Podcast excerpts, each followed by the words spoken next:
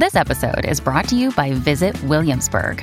In Williamsburg, Virginia, there's never too much of a good thing. Whether you're a foodie, a golfer, a history buff, a shopaholic, an outdoor enthusiast, or a thrill seeker, you'll find what you came for here and more.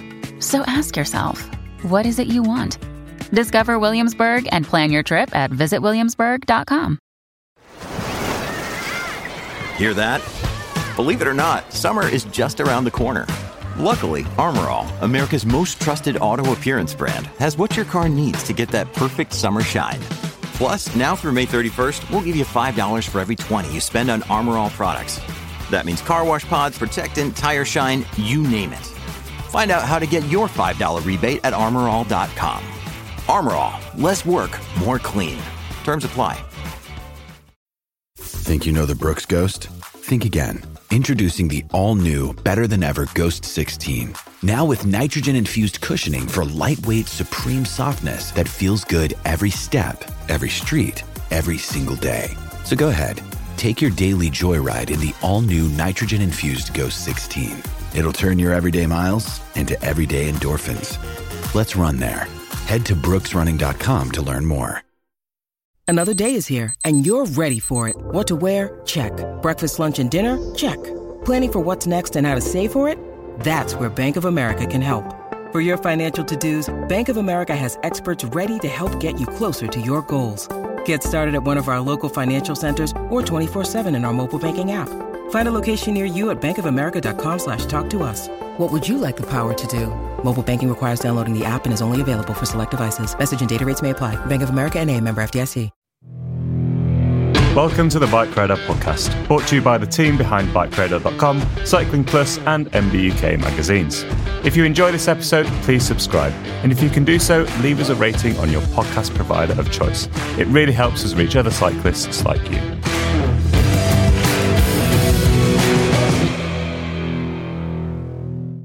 Welcome to the Bike Radar podcast for the latest in our Bike Radar Meets series, where we chat to the leading product designers, engineers, and riders in the industry. For this episode, I'm joined by Jordan Roessingh, Director of Road Bikes for Trek. As the person responsible for the development of all of Trek's drop bar bikes, I spoke to Jordan about two of this summer's biggest launches the revamped Madone Aerobike in June, and more recently, the latest version of the Domane Endurance bike. Before we get onto the episode, please do subscribe to the podcast and leave us a review. And if you want to get in touch with us directly or to suggest a guest for the show, you can email podcast at bikeradar.com. That's it for the intro. Now onto the podcast. Jordan, welcome to the Bike Radar podcast. Can you tell us a little about your role as Director of Road Bikes for Trek? Yeah, um, I oversee more or less the road bike category at Trek. So anything that has a drop bar would be defined within our category, and that ex- uh, extends from racing bikes, uh, triathlon bikes, gravel bikes, uh, and everyday road bike. So anything in that span sort of falls under uh, my team's purview at Trek. Well, it's been a really busy time for Trek over the last couple of months with the launch of the new Madone in June. And more recently today, actually, when we're recording, um, the updated Domane. But we're going to start with the, the new Trek Madone. How long have you been working on that bike? So it was the seventh generation of Madone, if I'm right. Yeah, that's correct. I mean, in typical fashion, we, we almost never really stop developing any of our platforms. Um, so really at the, at the launch of the last bike that we had, the previous version of the Madone, the process sort of starts again, um, right away that we, we have gained a lot of lessons that we learned through the development of the previous iteration. We already know a bunch of areas of improvement that we can um, we can apply to the next version. And so that team almost really progressively goes from one version of the bike directly onto the next one. And so we've been working on it for two and a half to three years at this point.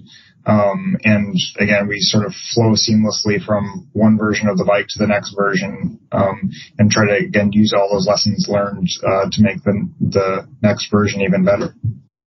Well, I'll, I'll, try not to extract any information from you today as to what you're working on the next bike that will come probably in, in, a few years' time, I imagine. But with this uh, new generation of Madone, you know, what were the primary aims when developing this bike? Because it's it's your aerodynamic race platform, effectively.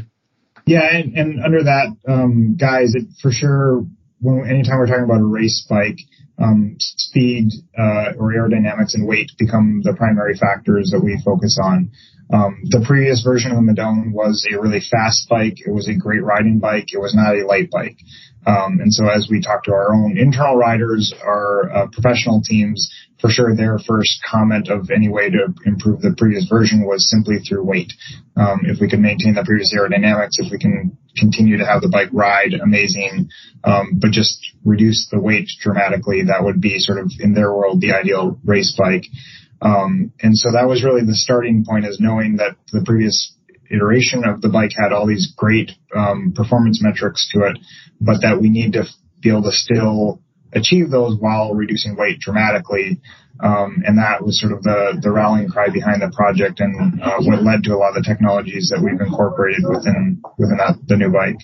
Mm. So, I mean, let's start with ISOFlow because that, you know, that is clearly there's a lot going on with the bike, full stop, but that is clearly the the kind of the headline technology. And you know, for our listeners who aren't familiar with ISOFlow, I'm going to oversimplify it and then I can hope that you can uh, obviously expand from an engineering standpoint, but it is effectively a large hole in the seat tube. But I will hand over to you to give you your kind of engineering take on uh, the thought process and the kind of development process behind that kind of specific uh, part of the bike. Yeah, and um, again, sort of with the inception of the idea that we wanted to maintain the, the ride quality of the previous Madone, we wanted to maintain or improve aerodynamics, but we wanted to dramatically reduce weight. Um, as the team got into the initial evaluations of new frame design, one of the really focal areas of development was in that seat cluster. So the merger of the top tube, the seat stays, and the seat tube. Um, and the reason for that was it really affects sort of all the different aspects of, of, bike performance. There's a significant effect on aerodynamics in that space, what you're doing with the chain stays as they merge into the rest of the frame. Um, it has a significant impact on the compliance of the bike. So with ISOSpeed, obviously we have a pivot point in that same area and that's what com- provides compliance, but really how vibrations and impacts translate through that area of frame is super critical to the ride quality of the bike. Um, and it's also a really important junction from a structural perspective because it's also where a bunch of tubes come together. And so, um, how you're able to do that efficiently affects how light you're able to make the bike and how stiff you're able to make the bike. And so, really quickly, sort of all of, or a lot of the focus of the bike ran toward that specific area. And we needed new and novel solutions for how to be able to manage all three of those parameters, the ride quality, the weight, and the aerodynamics. Um, and so it was this collaboration between our industrial design and engineering team that's just started going through all the different ways that you could connect those different parts of the frame together. And I can tell you that they tried a lot of really crazy ideas. So ISOFlow is obviously a novel solution, but um, we've we tried even wilder uh, ideas along the thought process, and it just went through an iterative process of trying a bunch of really crazy ideas, um, seeing which ones were effective and which ones weren't, sort of sorting that down to a smaller subset of solutions, and then iterating and improving, iterating and improving until we sort of came to this ISOFlow design as it stands today, and saw the benefits of it, saw that it, it did um, allow us to provide a compliant ride experience to the rider without ISOSpeed. It had an aerodynamic benefit because it sort of channels air into a low pressure uh, area behind the rider.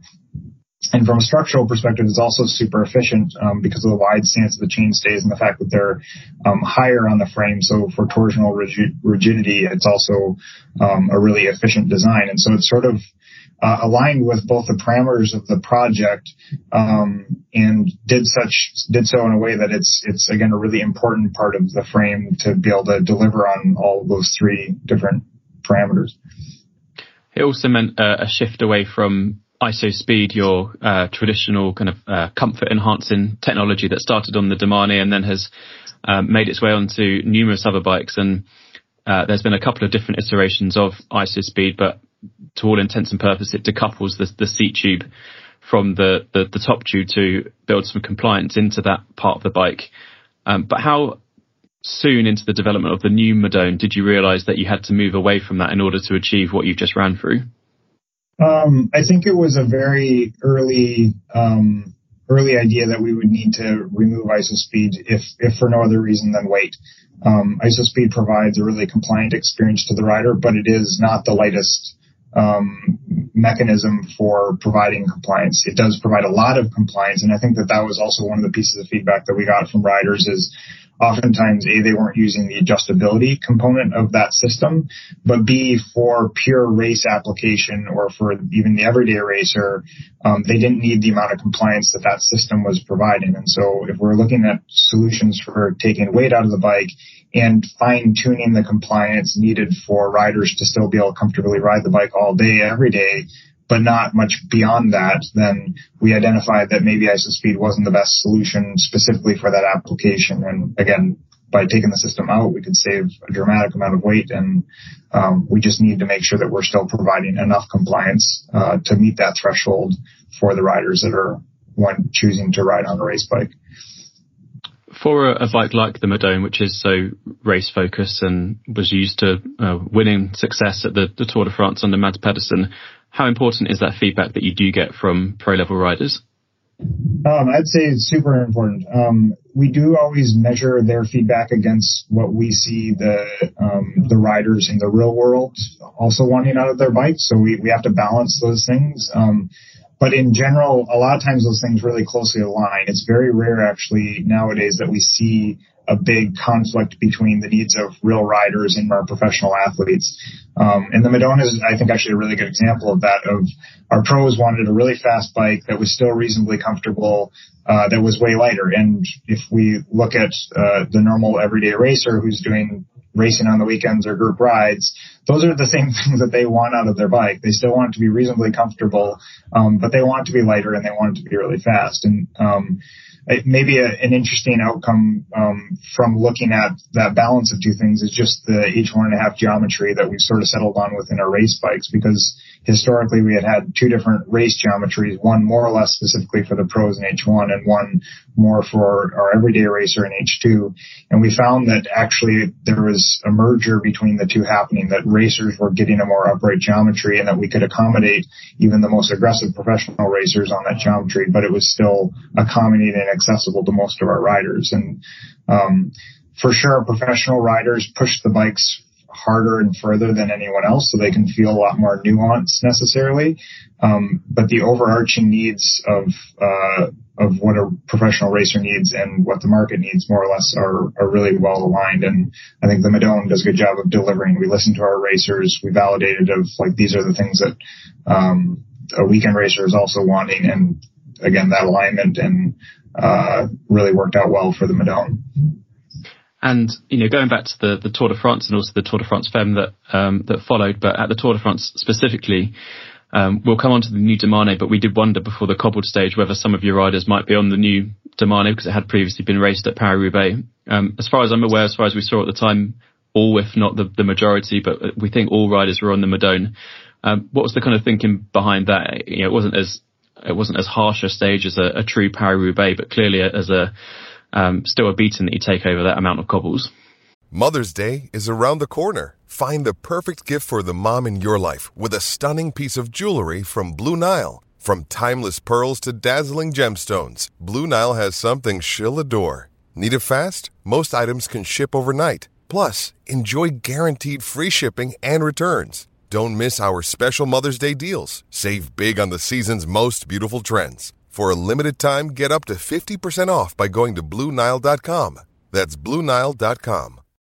Three great words free fries Friday, especially when they're used in that exact order. Get a free medium fries with $1 minimum purchase. Ba-da-ba-ba-ba. Valid one time on Fridays at participating McDonald's through 12 31 24 excludes tax must opt into rewards. When you need mealtime inspiration, it's worth shopping Kroger, where you'll find over 30,000 mouthwatering choices that excite your inner foodie. And no matter what tasty choice you make, you'll enjoy our everyday low prices, plus extra ways to save, like digital coupons worth over $600 each week. You can also save up to $1 off per gallon at the pump with fuel points. More savings and more inspiring flavors make shopping Kroger worth it every time. Kroger, fresh for everyone. Fuel restrictions apply. Yeah, and I mean, one, I guess one note there is that we allow our riders to choose whichever bike they want to race. Obviously, it has to be a Trek if they're a Trek sponsored athlete, but um, beyond that, if they want to choose an Émonda Madone Domane for us, they can choose the tool that's best for whatever specific race day they have coming up and um, whatever they feel like is is best to achieve their goals. Um, for sure, an individual Roubaix stage during the tour is a very different thing than the full Paris-Roubaix. Um, speeds are going to be higher because it's shorter. You have much less cobbles. Um, the riders aren't worried about the fatigue after 250 some kilometers on cobbles that oftentimes is the differentiator within Paris-Roubaix. Um, and so you are correct that I don't think any of the male riders in that Roubaix stage were riding on uh, a Domane. They were all on the Madone. Um, and they actually were super excited about the performance of that bike. They validated it ahead of time, so they rode both platforms on uh, on the cobbles in a recon ride just to make sure that they felt comfortable on either bike and to be able to make their selection. Um, and I would say it, it, remains an ongoing debate. Um, for the riders of which bike is best for the cobbles. Paris continues to be raced at a higher speed. I think last year might have been a record speed for that race. A lot of more of the race is happening before the cobbles, so there's a hundred and some kilometers that are on smooth, super flat and straight roads. Um, and so it's it's a continued debate, and we're we empower riders to be able to choose whichever bike that they want to race on those, and sort of choose the weapon that they they think is going to again help them best achieve their result. And when we're looking at um, the idea of comfort or compliance as a whole in a bike, uh, you know, that's something that has changed significantly in the past few years where now most bikes, even race bikes, can ad- accommodate wide tyres, very wide uh, tyres compared, compared to a few years ago where 23 or 25s might have been the limit on a, on a rim brake race bike. How much of that is also part of the mix when you kind of consider taking away ISO speed, but maybe counteracting that with a wider tyre? Um, definitively, that's a significant trend and, and does help uh, comfort a lot. Um, I mean, even if whether you're looking at that from a pure race perspective or um, the everyday road rider all the way through to gravel, all of those sort of accepted tire and pressure combinations now have migrated to bigger volume, lower pressure across the board. And so that does mean that the tire is doing a lot more of the work than it was 10 years ago when you're on a 23 millimeter tire at 120 psi. Now you might be on a 25 or 28 at 75 or 80 psi. There's a dramatic difference in the way that that tire performs and how much that absorbs. Um, and, and we definitely um, incorporate that into the thought process of our product development. I mean, Madone not having ISO speed, we can probably get away with that better because of the fact that we're using bigger, lower pressure tires than we were uh, when that when the bike originally had ISO speed on it. Um, Domane is actually another really good example of we, in the latest iteration that's launching today, there's no front ISO speed on that bike now. And um, all of those bikes come spec with a 32 millimeter tubeless tire on it. And when we originally invented front ISO speed, that bike had 25 or 28 millimeter tires that people were pumping up to 90 psi. And so a 32 millimeter tire at 60 psi obviously absorbs a lot more um, than the tires that we used to be using before. And so we, we definitely adapt our frame design based on that trend. And we, we do feel it's beneficial to riders. Just the tire does a ton of work. It can do a ton of work. A lower pressure, uh, higher volume tire for the majority of riders is a better experience than what we were using 10 years ago.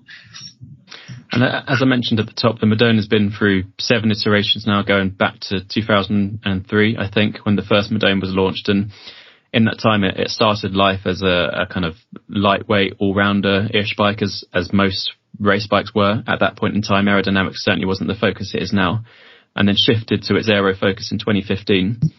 Even since then, aerodynamics has become a huge part of uh, development across cycling as a whole, not just in the pro peloton. But how has kind of Trek's understanding of aerodynamics changed uh, in this kind of latest version of the bike? Um, it, it, it changes, I would say, in sort of a, a in evolutionary and iterative way of that we, we do learn as we progress and sort of that same mentality of the last, by the time that we launched our last Madone, we were already starting to develop the new Madone.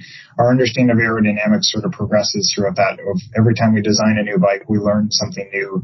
We get different tools um, to be able to evaluate the aerodynamics, and our processes for how we evaluate the aerodynamics of a system um, change. So in the new Madone, as an example, we're doing almost uh, all of our CFD analysis now with a rider on and looking at those interactions much more closely than we used to. We used to do things with just the bike, but obviously the rider being so disruptive to airflow has a big impact on the bike that you design around that rider.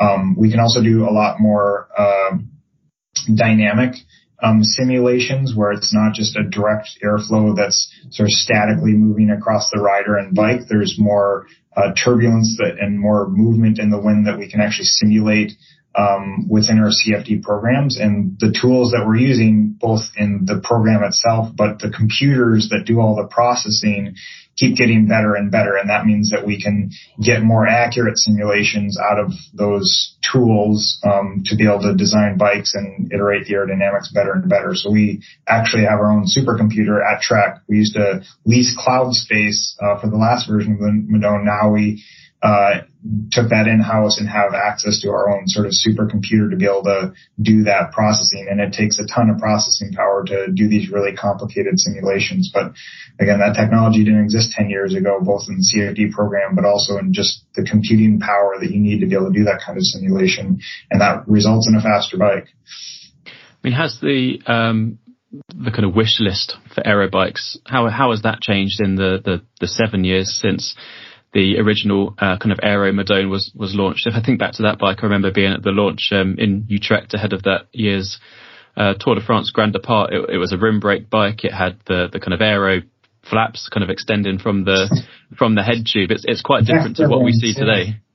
Um, yeah, I mean, how what, what did your wish list aside from the, the the kind of weight and the comfort and the actual aero considerations that you mentioned at the top? What else was on your wish list for this bike when you started developing it? Yeah, I, I mean, I, I think the goals are actually really consistent with the original concept of that fully integrated uh, Madone back in 2015. Um, but again, there's just been a lot of advancements since then, and we can incorporate those. We also have pretty significant changes just to our, our industrial design design language to the bike, and for sure that that remains a relatively important part of the aspect of the bike is just having it be we think of it internally as this iconic design of it needs to just be a bike that you can look at and be like wow that is differentiated from everyone else. That is just a more or less a sculpture that you could hang and hang above your fireplace mantle if you wanted to and it's a piece of art. Um, what's really cool about that concept is the collaboration between our engineering and industrial design teams actually allow us to balance performance and that sort of stunning visual design of the bike and merge those two things together where they they, they don't con- conflict with each other they actually complement each other. And our industrial design language actually helps the bike's performance um, and and sort of those two things are able to come together. Um, so that again, the goal from the original Madone the original 2015 Madone has held true. It's still the ultimate race bike. For us, it's, it's the bike that our professional athletes should be racing most of the time. It's dramatically faster than actually anything else in our quiver and anything else in the market. And so for us, that's the rallying cry behind the bike and sort of always has been. Um, but that has evolved into just how much performance you can get out of that platform um, from seven years ago when we launched that previous version. Something you mentioned earlier was that the need to balance what the pros ask for, what the pros want with what the, the wider market, what consumers want. And something we often talk about on Bike Radar, in particular on the podcast, is the, the kind of usability of an aero bike and the the kind of ability to get the fit that you want with an integrated cockpit and so on. How did you balance the need for speed on a bike like the Madone versus the kind of everyday usability?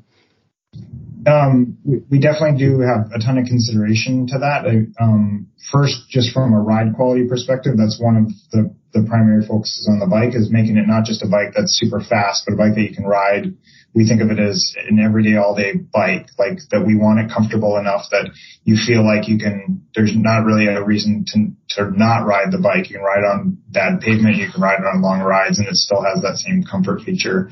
From a usability perspective, um, I think we've gotten to a really good point in our fit of the bike. So this H1.5 geometry is this really cool balance between accessibility for the vast majority of riders, um, but also accommodation to our professional fits. Um, for sure, they've come up and been a little bit less extreme over the last 10 years of that they're using more traditional seven degree stems. I don't know if we have a single rider on a 140 anymore. Um, so they've, they've sort of adapted to more tr- like more modern or traditional fits now. Um, and then we, we do want to make sure that we have this big range of, uh, of integrated cockpits that riders have access to.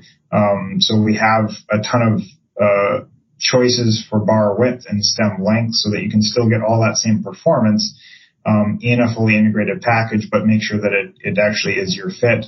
There's four centimeters of spacer stack that you can put underneath there, so it allows for a, huge variation in stack. We have four different seat posts to the bike, so two different lengths, two different offsets to make sure that your saddle position can be appropriate. So fit is definitely one of the drivers in making sure that the fit windows are significant. And then maybe the last thing is that the bike is compatible with a traditional bar and stem if you want to choose something outside of the, the integrated solution. So if, if either your fit uh, is required that's outside of the combinations that we provide, or you simply want different ergonomics or a different drop shape, um, you can still apply that to the bike and you get most of the performance gains still out of the bike. Um, for sure, we, we sort of were pushing the boundaries from a flare perspective of that differential and drop width to hood uh, hood width on this bike of having that be a three centimeter differential, which we believe is really beneficial from a performance perspective, but allowing riders who might not necessarily want that degree of flair um, to still be able to get all the benefits of the awesome ride of Madone, we still felt really strongly about. So for sure, that's all considered anytime we're building that full package and making sure that the widest variety of riders can fit on the bike or be accommodated on the bike is super important. I was, I was going to ask next about the the, the integrated uh, handlebar and, and, also the fact that you have it narrow at the, the hoods and three centimeters wider at the drops, as you said. You know, it's also a part of the bike that has shed a significant amount of weight. I think it's around 150 grams and 9.3 watts of aero drag. I'm referring back to our news story on, on Bike Radar from the launch of the bike. But talking specifically about the um, the, the flare, that's a a wider trend we've seen across performance focused road bikes this year. I mean, how much of that was guided by, you know, rider feedback or was it purely from kind of an aerodynamic standpoint? Um, that, that one, I think originated from, uh, a witnessing the trend that's existing within the industry. We see that in, in other brands and other riders are, have already been tending towards narrower, either complete bars or narrow, for sure narrower positions within the hoods um, we validated that trend within our own testing to show what the benefits were, and they're dramatic. If I mean, if you're going from a 42 in the hoods to a 39, you're getting almost a 10 watt benefit, which is in the context of performance road bikes, that's a huge amount of aerodynamic benefit. Um, and actually, in this example, one of the really interesting things was the fact that it originated with us identifying that that trend exists. We validate the performance benefit, and then we brought it to our professional riders, and we're like, "Hey, we're interested in this. We validated ourselves. We've ridden prototypes with that amount of flare and we think it's a really cool thing that it, it feels good. It feels fast. And again, there's just this huge aerodynamic benefit. But generally our professional riders, especially when it comes to changing their fit in dramatic ways, they're like, no way. I don't want to, I don't want to try that. And this was the complete opposite of as soon as we explained those things and then provided them product for them to try, they were like, this is super cool. I, I feel like I get that benefit from it. And for some riders that had been always on a 42, we thought that maybe they would go down to a, a 41 in the hoods and a, a 44 in the drop. So maybe they would actually go to a bigger bar, but still get narrower in the hoods and sort of have this incremental difference from where they had been. And almost across the board, everyone went the full, the full shift of if you're a 42, now you're 39 in the hoods. Um, and in general, all the riders have been really happy with that change. Mads is one of the examples who's actually pretty extreme. I think if anything, he went down a size. So if you see photos of him racing, like he is very narrow set in his hoods. Um, but he's seen that performance benefit in a few, like the stage that he won the tour. When you're spending that much time in the wind, for sure that has a huge impact on how much energy he saves throughout a, stage like that. Um, so I think that's also a trend within modern day professional cycling is that it's a younger generation that are a little bit less attached to this traditional view. I mean, tubulars versus tubeless tires another really good example of like 10 years ago, if you would have ever presented to riders like the idea of a tube tire or a tubeless tire, like no way would you ever get that across.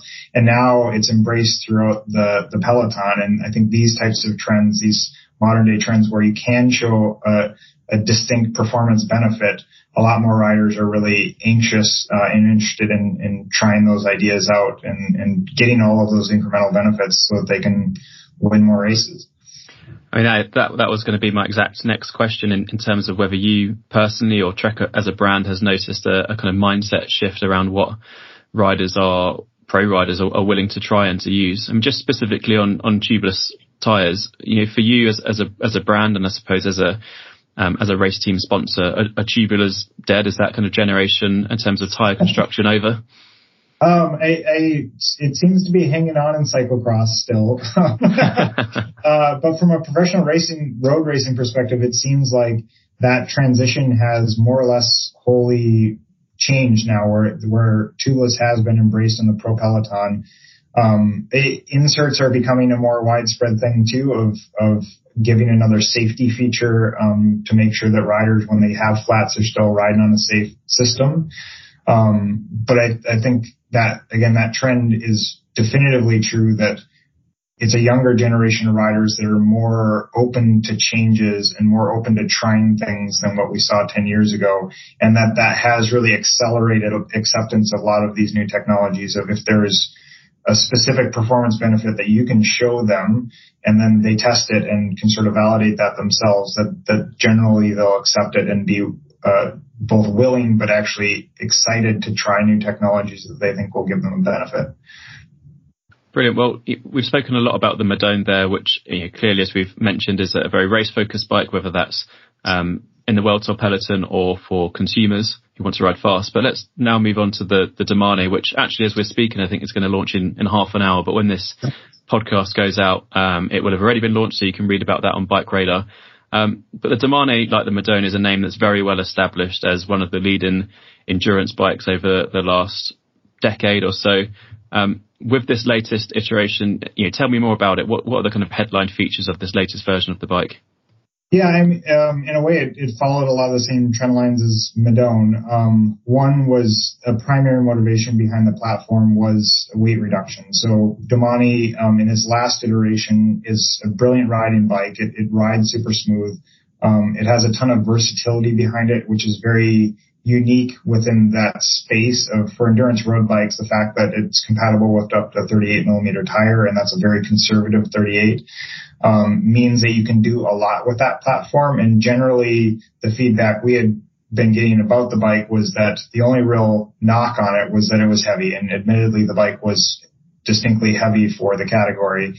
Um, and so we wanted to preserve all of the things that made the previous Domane so awesome, that versatility, the ride, um, quality of the bike, but provide a significant weight savings so the bike had a more more of a performance tilt to it that it actually when you got it on the road and you're doing active group rides with your friends or town line sprints or the odd race that it still felt like an appropriate race bike but that you're getting all this versatility and comfort benefit out of it. And um, the the biggest changes out of that platform were one again removal of the front axle speed like we talked about of that that trend of going to bigger lower vol- or lower pressure tires allowed us to be able to extract some of the compliance uh, features out of the bike because we're gaining so much additional compliance out of the tire itself. So no front IsoSpeed meant that the front end is simplified, it's lighter weight. Um, we also changed the cable integration solution of it previously was the cables were running behind the stem. Now it has a, a more traditional integrated stem um, that comes in a wide variety of uh, sizes, and it's a really um, sort of easy to service system in that it's still compatible with any 31.8 bar, so you can easily swap bars. Um, and the bike can be compatible with any traditional 31.8 stem, just with replacing it the bearing top cap. So a much cleaner, lighter weight integrated front end. Um, sort of dr- drove a lot of the weight savings off of the bike, and I think the the delta for both the SL and the SLR is about a 300 gram weight savings um, just on the chassis alone from the previous version. I was going to ask how the, the endurance market has evolved in the time since the original Domane has launched, but you know, is that in a sense in that you can marry performance and, and comfort and endurance in, in one package? Yeah, and, and it's always, especially the endurance space, I think is maybe one of uh, the most nebulous ones today in terms of how each brand defines the space. Um, for us, we want to make sure that comfort is always sort of a leading feature of that category, um, both from a fit perspective, but also a ride quality perspective, that that is giving riders something different to choose from from a race bike. Um, versatility, I think, is really the other big thing that has changed within that category over the last few years. And um, I think Domane still stands out from that perspective. Again, just having tire clearance for up to a 38 millimeter tire means that what you can do with that bike is so much greater than just an old traditional endurance road bike is that that can be ridden on true gravel. You can ride it on uh, any kind of pavement and the bike is really equipped to be able to deal with that. Um, and that that evolution of what the rider needs and trying to um, sort of chase that or follow that for how they're how they're changing the way that they're riding the bikes is something that we're always trying to sort of stay on top of. of it's not endurance category set sit still because our riders aren't staying still. And if anything, the way riders are riding is evolving more now in the road bike category than it ever has. Like gravel bikes are certainly a, a um, a, a huge new trend and all of our bikes sort of need to complement each other. So we're trying to make sure that we're addressing all of our riders' needs, whether that's the checkpoint or the Domane or the Madone or the Émonda, um, and that there's there's sort of overlap in those use cases, so that if a rider wants to ride performance road but do a little bit of gravel, Domane is an amazing platform for that because it can span this huge wide range of, of applications where if, if they're gravel first, then checkpoint is maybe the better platform that can carry more bags and has a little bit more versatility beyond even the Domane. I think there is there is certainly a not just for Trek with with with almost any brand a, a kind of blurring of the lines now between um, endurance at its most kind of progressive and then gravel at its most kind of racy and aggressive. Do you still feel like there's there's room for both that they can kind of sit side by side without necessarily confusing the rider? Yeah, for sure. And I think um, even gravel itself is maturing as a category and diversifying in a way. Like gravel five years ago or three years ago used to be one one singular thing, and now um, obviously gravel racing is is become a, a huge thing from a participation perspective. Adventure riding and bike packing has become a bigger thing from a riding perspective, um, or just primarily gravel road riding is uh, is sort of established, but is differentiated based on where you live. If you're riding in central U.S. versus western U.S. versus uh, the U.K. versus Italy, those are all different gravel road experiences too. And so I think that that's one thing that we embrace is the idea that um, those experiences are different and that you can have an array of products that sort of are more ideally suited for one versus the other so that riders really truly have a choice and can pinpoint the product that best suits what their sort of localized needs are or how they're using the product, uh, how they're using the product specifically. Something you mentioned earlier was that the uh, you also have the RSL, the, the kind of racier version of the, the and that is that's primarily uh, a geometry train change going to the 1.5 H1.5 geometry. There's also a couple of subtle tweaks in terms of losing mudguard mounts. Is there anything else that's kind of different between those two bikes? Yeah, and, and definitively that bike is um, is set specifically for professional riders for Roubaix, and, and that's maybe one where we see a bigger differentiation between their needs and the regular riders' needs because uh, not everyone's riding 250 kilometers over cobbles at 40 k an hour, let's say, uh, and it's that one discrete event. So um, for us, another feature that we take out is integrated storage. Um, so they obviously don't have any benefit uh, to that for their race. Um, and the one that's very specific to professional racing is the fact that we actually don't have as much tire clearance on that bike as we do the standard Domane SLR uh, because they use these ginormous chain rings. Um, I think the men's team was using 54, 55 tooth one single rings on their bikes, which is nuts. Um, and the women were still 50 or 52, I think, on their bike. So um, balancing uh, the chainring clearance and the tire clearance is always a thing. At some point, your your chainstay just becomes too thin, um, and so by requiring that much chainring clearance, we had to encroach upon the tire clearance and reduce that subtly. I think the bike's still compatible with 35 millimeter tires, but that's obviously not as big as 38. But uh, our regular riders don't necessarily need the clearance of a 54 single tooth ring on an endurance road bike, let's say. yeah, I mean, some some of the chain rings that we saw at the, the Tour de France this year were just frankly ridiculous. Definitely one of the key trends to come out of this year's race is big chain rings all around, particularly in, in both time trials and on road stages. Uh, with, with, a bike like the, the RSL, is that effectively a special project uh, on Trek's behalf for its pro riders, or or is there a, enough of a consumer market there to justify it commercially as well? Um, I, I, would say that that one's more debatable. Um, internally, we actually really love that bike riding it ourselves. So like I have one myself. Um, I traditionally fit on an H one and a half geometry because that's what my Emonda Madonna are. And I like to stay in that position for my road rides. And if it just for a pure road ride bike, it's brilliant. It's really lightweight. It still feels really fast. It's super compliant.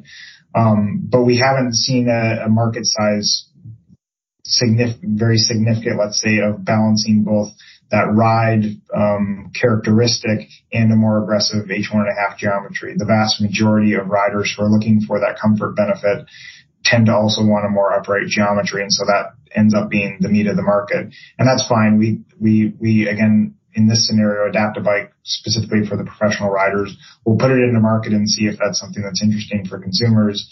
Um, and even if it's a product that we love and consumers uh, don't have a broad need for it, it's still something that we can support our professional athletes with. Brilliant. Well, you know, we've we've spoken a lot about the Madone and, and about the Domane uh, just now. What we haven't spoken about is the Emonda. So I'll ask you one question, but I think I probably know the answer. Is there anything you can tell us about how the Emonda might evolve to sit alongside the Madone as a, a kind of aero focused race bike that's lost weight um, and then the Domane as an endurance bike that's also lost weight and got a little bit more aero. Where, where does the Emonda fit into all of this now?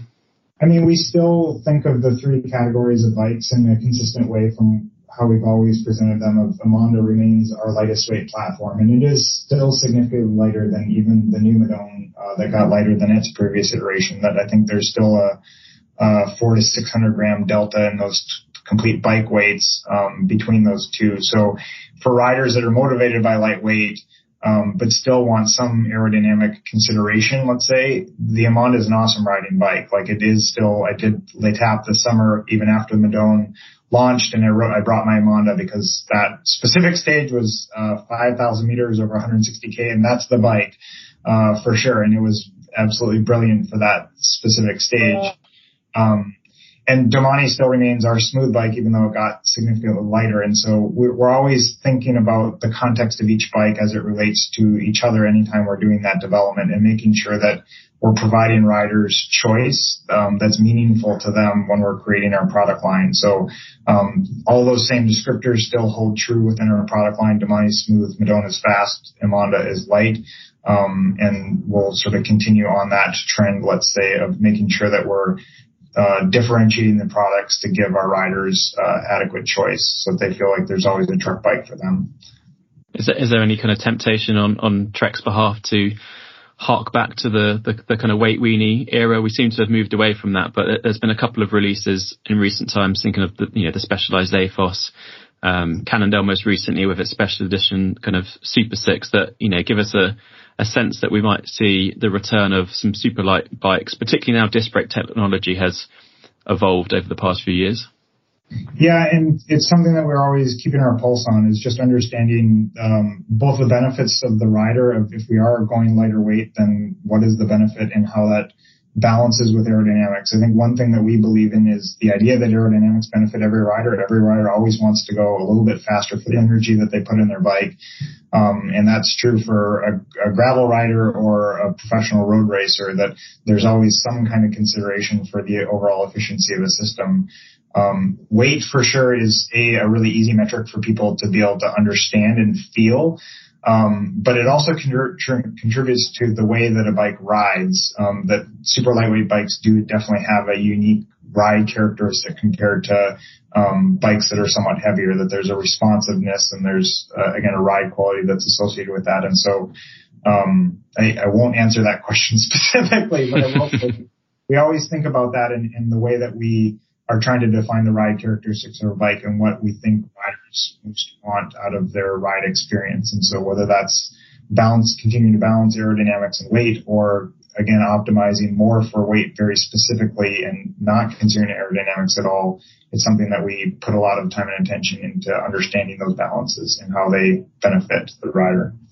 Okay, well, the, the bike industry is always evolving, so we will watch this space and see how the Émonda evolves in its next uh, iteration, whenever that might be. Um, but it's been fascinating to chat, Jordan. I really appreciate you coming on the podcast. Yeah, thank you so much for your time.